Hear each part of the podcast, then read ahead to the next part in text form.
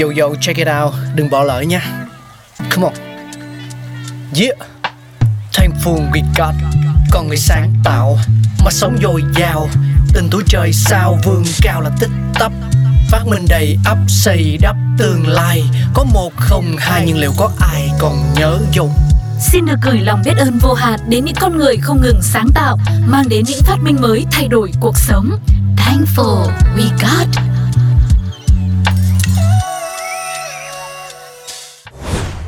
Chào mừng quý vị và các bạn đang đến với Thankful We Got. Ngày hôm nay chúng ta sẽ cùng nhau đến với một phát minh có lẽ là rất nhỏ thôi nhưng mà vô cùng cần thiết đấy. Đó chính là dụng cụ mở lon đồ đóng hộp. Nói về sự ra đời của lon đựng thực phẩm này thì uh, Đầu tiên thì chúng ta phải nói về sự ra đời của lon đựng thực phẩm trước đã. Một trong những điều kỳ lạ nhất về dụng cụ mở lon có lẽ là việc lon đựng thực phẩm ra đời trước đó tới tận 150 năm. Mặc dù những lợi ích của việc bảo quản thực phẩm bằng cách đóng hộp là vô cùng rõ ràng, nhưng quá trình này lại vô cùng mất công và tốn kém, khiến cho công nghệ này gần như là chỉ dành cho quân đội mà thôi. Chưa kể thời đó những lon thực phẩm đều rất là dày và cứng, nên chỉ có những chiến sĩ quân đội luôn sẵn dao quân dụng trong tay mới có thể mở nổi những chiếc lon này. Chính vì thế mà trong suốt hàng thập kỷ, dụng cụ mở lon hoàn toàn là không cần thiết. Đến giữa thế kỷ 19, quá trình đóng hộp thực phẩm được cải tiến và tự động hóa, đồng thời nắp hộp đựng thực phẩm được làm mỏng lại để những người dân thường cũng có thể mở được bằng những dụng cụ trong nhà của mình nếu như mà họ có một cái dụng cụ thích hợp. Tuy nhiên lúc bấy giờ thì dụng cụ mở lon vẫn chưa được phát minh ra, vậy nên những hộp đựng thực phẩm sẽ được chế tác kèm theo cơ chế mở riêng để mọi người đều có thể mở những chiếc hộp này ở mọi lúc mọi nơi. Và thế là mỗi loại thực phẩm lại có một loại hộp đựng riêng với cơ chế mở khác nhau, cá và thịt đóng hộp thường được đựng trong hộp hình ờ, chữ nhật và đi cùng với hộp là một chiếc chìa khóa để vặn cuối phần nắp hộp ra ngoài.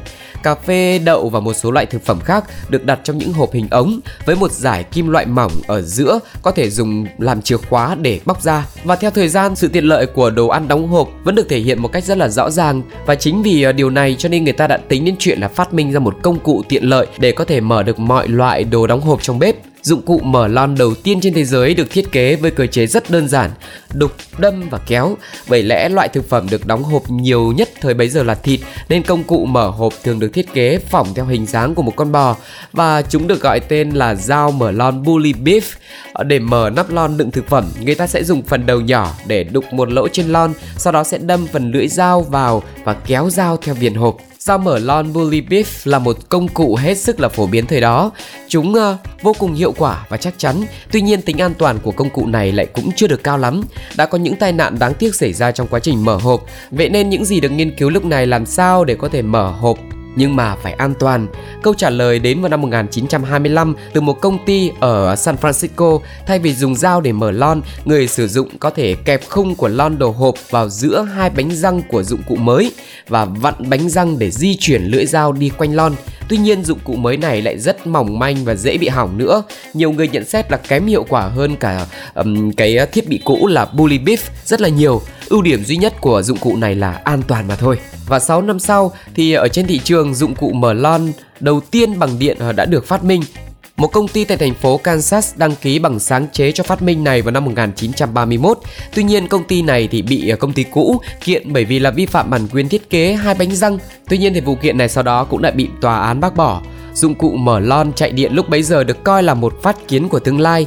Những tưởng dụng cụ này sẽ rất thành công, tuy nhiên nó lại uh, tân tiến quá đến mức là gần như chẳng ai dùng được. Ở thời điểm năm 1931 thì không phải nhà nào cũng có điện và những nhà có thì lại chẳng hứng thú gì với việc mua dụng cụ mở lon cả. Phải mất thêm 25 năm nữa, những dụng cụ mở lon chạy điện mới trở nên phổ biến một thời gian khá là lâu đúng không ạ? Đến năm 1950, một dụng cụ mở lon chạy bằng điện khác đã được uh, thiết kế tại một gara ô tô. Nhà phát minh này cùng với con gái của mình đã chế tác dao mở và động cơ đồng thời là tạo ra một thiết kế phía bên ngoài cho nó. Thiết bị mở lon này có thể tự đứng được ở trong căn bếp. Sản phẩm này được một công ty phân phối vào dịp lễ Giáng sinh năm 1956 và được tiêu thụ với tốc độ phải nói là chóng mặt. Vài năm sau đó thì dụng cụ mở lon của gia đình này được sản xuất với nhiều kiểu dáng và màu sắc khác nhau. Và ngày nay thì dụng cụ này cũng giống như là dao bully trở thành món đồ được nhiều nhà sưu tầm săn đón. Và thế là dụng cụ mở lon cũng đã đi được một chặng đường cũng rất là dài. Đến tận ngày nay, có những thiết kế rất là thành công. Có những thiết kế thì à, tuy có nhiều sự sáng tạo trong đó nhưng mà đời sống của nó lại không được kéo dài lâu và không được nhiều người ủng hộ nữa vậy thì không biết là bây giờ thì bạn có đang sở hữu một cái dụng cụ mở lon đóng hộp nào không và nó đã được thiết kế hay là ra đời sản xuất trong thời kỳ nào Bằng cách nào bạn đã được sở hữu nó, hãy chia sẻ những câu chuyện của chính mình nhé. Bây giờ thì Tuko cùng với Thành Phu We Got xin chào và hẹn gặp lại. Bye bye.